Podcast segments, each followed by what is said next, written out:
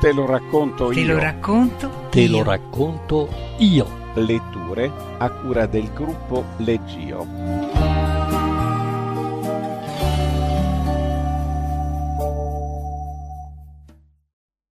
Racconti da passeggeri notturni di Gianrico Carofiglio.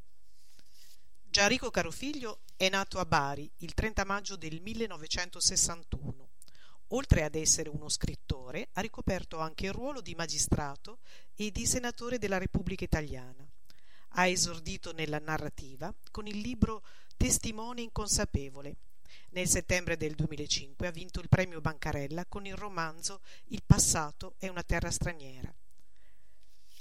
Tra i suoi racconti citiamo Il paradosso del poliziotto, Non esiste saggezza, Cocaina, Passeggeri notturni, tra i romanzi Ad occhi chiusi, Ragionevoli dubbi, Né qui né altrove una notte a Bari, Le perfezioni provvisorie, Il silenzio dell'onda, Il bordo vertiginoso delle cose, La casa nel bosco, Una mutevole verità, La regola dell'equilibrio, L'estate fredda.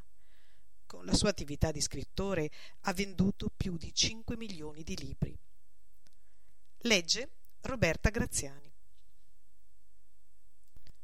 Primo racconto. Draghi.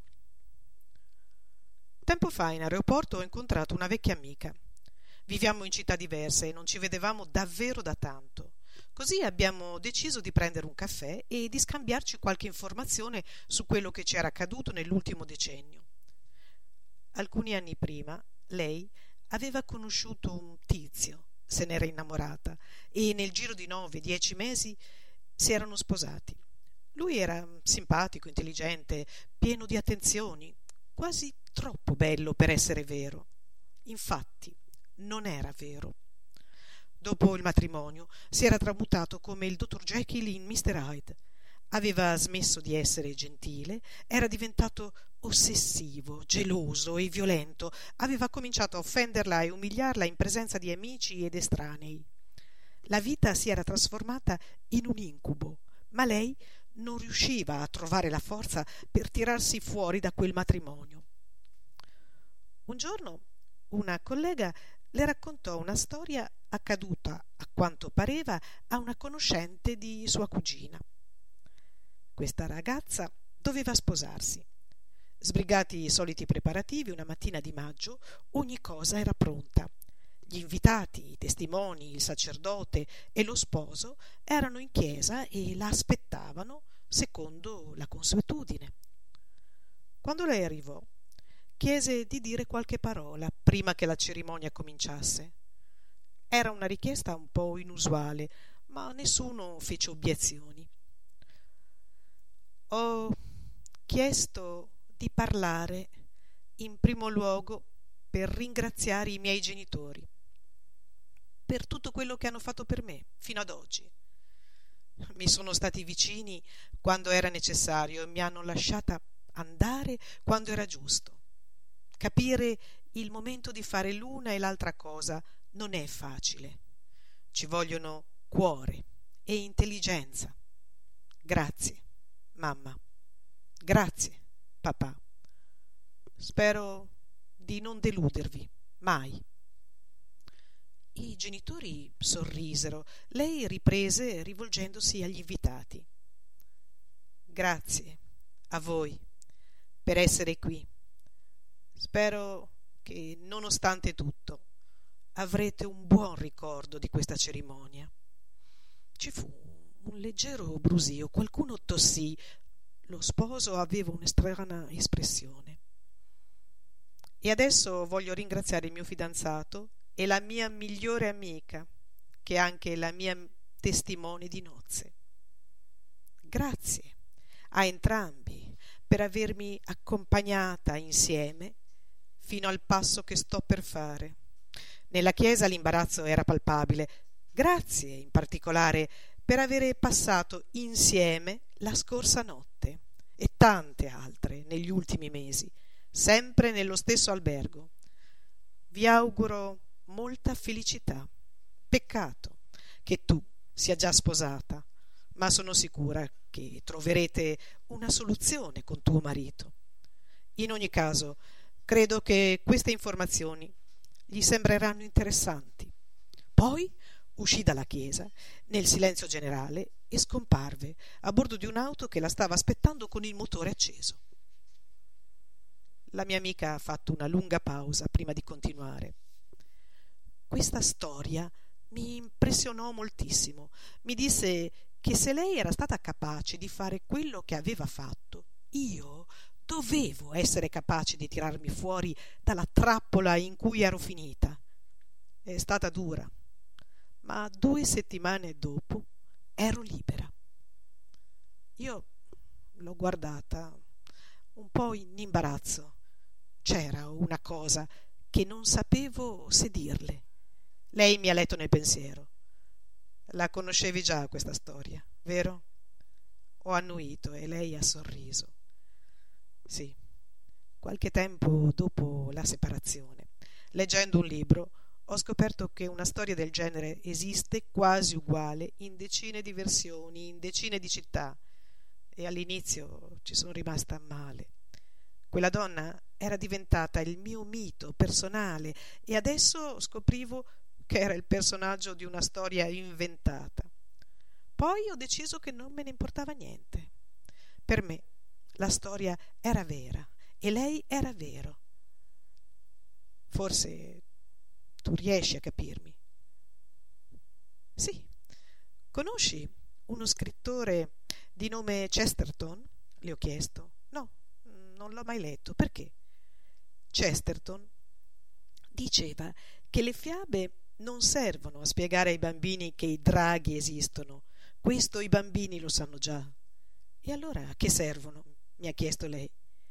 Le fiabe servono a spiegare ai bambini che i draghi possono essere sconfitti.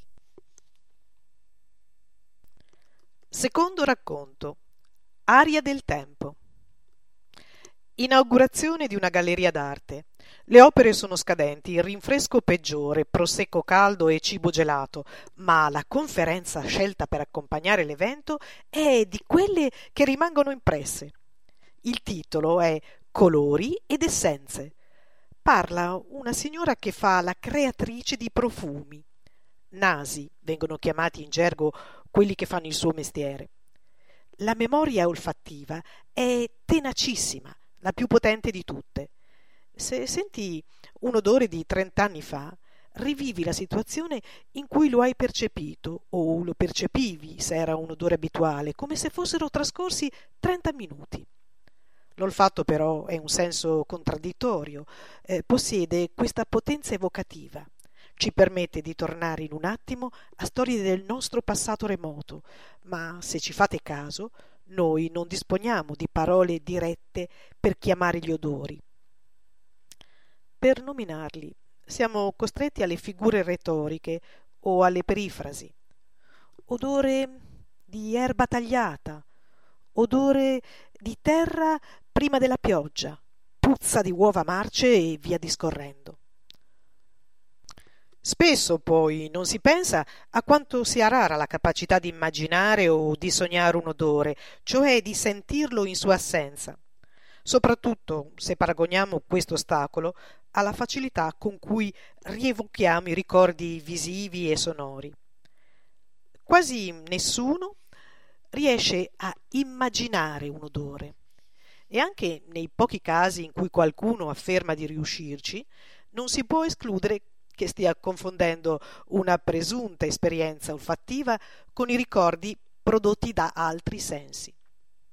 Eppure, immaginare gli odori è una cosa che si può apprendere.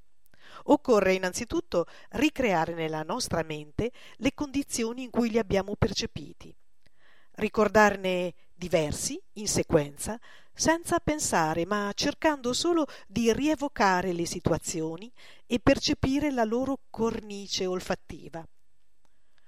Poi ci spiega nei dettagli come fare.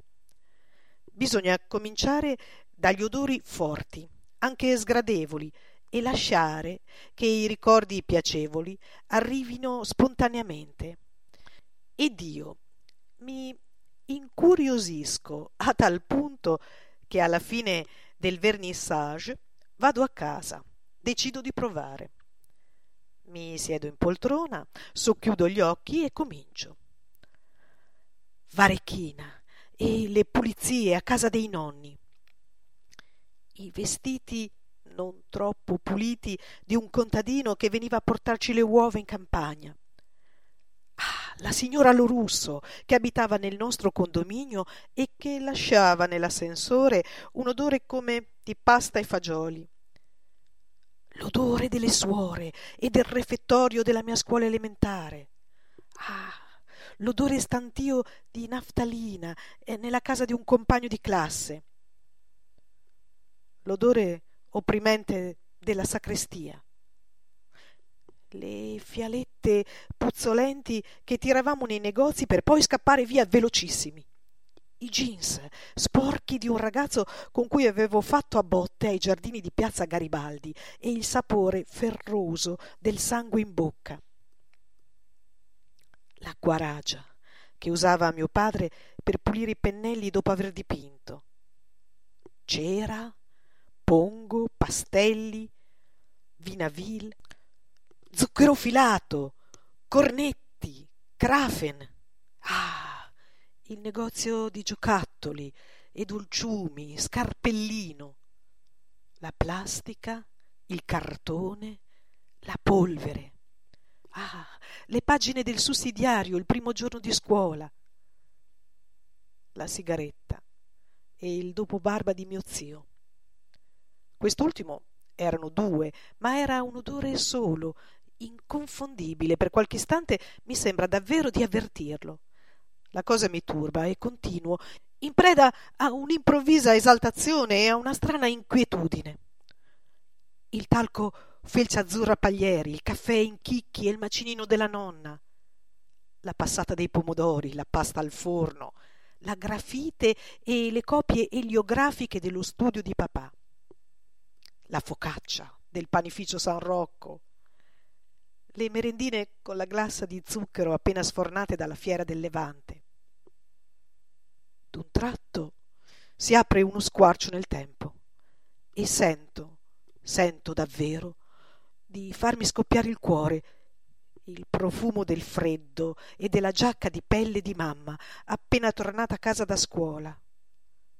La sua faccia è liscia e giovane, ha i capelli scuri, è bella, è seria, è un po' malinconica. Ho gli occhi sempre chiusi, ma vedo tutto e sento tutto, e l'aria dentro di me è tersa, per un tempo brevissimo e infinito. Mia madre ed io siamo lì, insieme. Terzo racconto. Un addio. Per molti anni ho preso il treno di notte fra Bari e Bologna un paio di volte al mese. Quasi sempre le cuccette erano tutte occupate e quasi sempre i compagni di viaggio non erano né gradevoli né silenziosi. Nel migliore dei casi russavano, nel migliore. Quella notte di febbraio però lo scompartimento era vuoto mi sistemai al mio posto al terzo piano e mi preparavo a godermi un sonno indisturbato quando qualche istante prima che il treno partisse la porta si aprì. Non potevo essere così fortunato mi dissi mentre mi sporgevo un po per capire chi fosse il nuovo arrivato. Una donna che senza dire nulla si buttò sulla cuccetta due piani sotto di me. Meglio di un grassone col naso chiuso, pensai, anche se nessuno mi garantiva che il naso chiuso non ce l'avrebbe pure lei, conclusi mettendomi a leggere. Come d'abitudine, poco dopo mi assopii. Forse un'ora più tardi eravamo fermi in qualche stazione sull'Adriatico e dalle fessure degli scuri si intuivano le luci gialle e il freddo e l'umidità. Mi svegliai e mi accorsi che la donna stava parlando. Pareva rivolgersi a una persona dentro lo scompartimento. Mi sollevai sui gomiti e mi guardai attorno nell'oscurità. Controllai anche la cuccetta subito sotto di me, casomai qualcun altro fosse salito a bordo mentre dormivo. No, c'eravamo solo la donna ed io.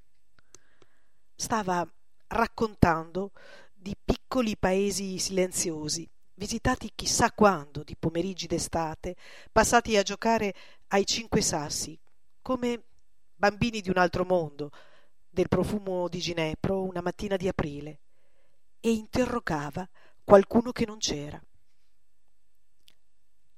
Amore mio, amore mio bellissimo, mio uomo bellissimo, perché mi hai lasciato sola, amore mio?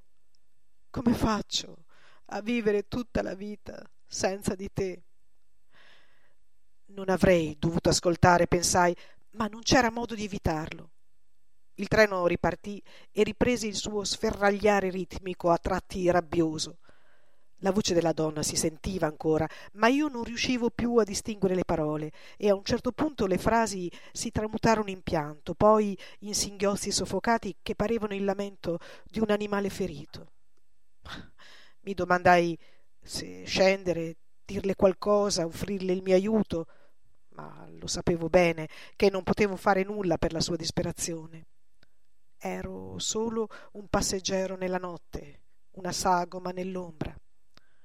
Così rimasi nella mia cuccetta, tirandomi sulle lenzuola rigide e la coperta monouso.